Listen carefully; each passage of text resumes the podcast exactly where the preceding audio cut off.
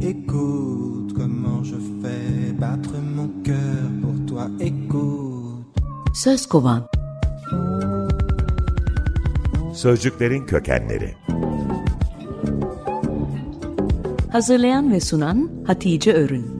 Escucha corazón, mi corazón latir por ti.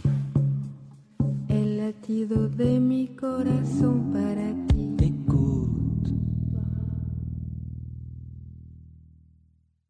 İsim şehir oynuyoruz, sözcükleri kovalıyoruz. Bitki kategorisinde E harfiyle başlayan elmayı seçtim. 19. yüzyılda oynasaydık bu oyunu o zaman E harfinin değil A harfinin altına koymam gerekecekti. Alman olarak. Sözcük Indo-European kök aldan geliyor. Beslemek, büyütmek anlamında. Bu sözcüğü kovalarken armut dibine düşer atasözü neden elma dibine düşer değil. Elma varken yer çekimini göstermişken niçin armut kapmış bu köşeyi sorumu da cevaplandıracağım. Kaynağım Michael Pollan'ın The Botany of Desire adlı kitabı. Pollan, elmayı ekvatorundan kesin simetrik bir yıldız şeklinde beş küçük oda ve bunların her birinde koyu kahverengi tohumlar bulursunuz diye yazmış.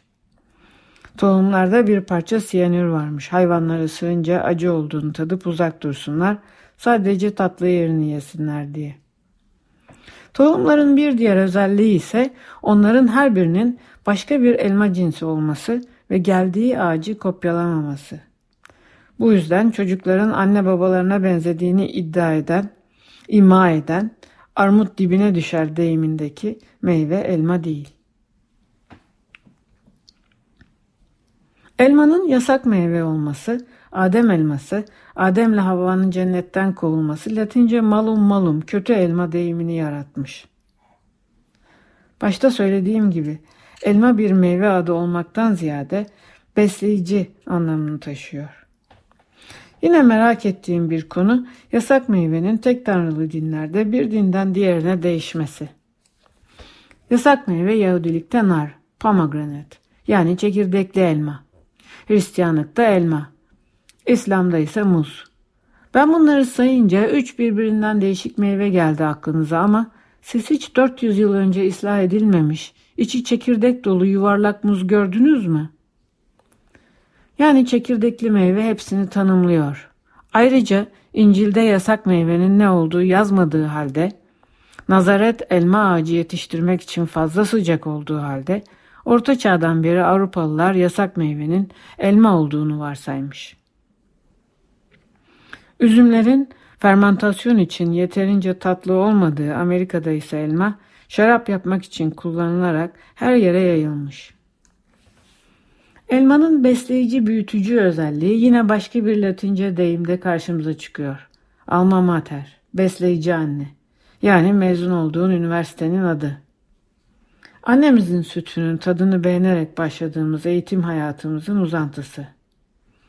Michael Pollan, elmanın tatlılığının insanların bu hayatın başlangıcındaki tadı sevmesiyle evrildiğini ve bu yüzden elmanın Kazakistan'ın ormanlarından Kuzey Amerika kıyılarına gelebildiğini yazıyor.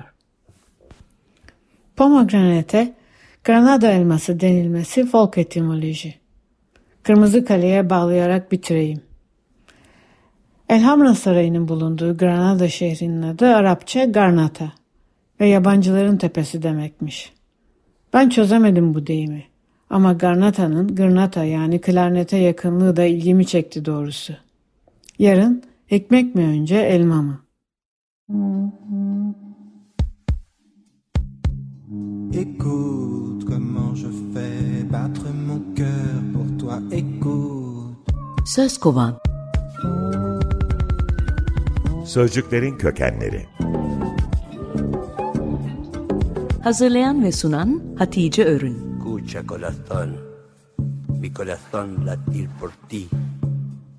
El latido de mi corazón para ti. Écoute.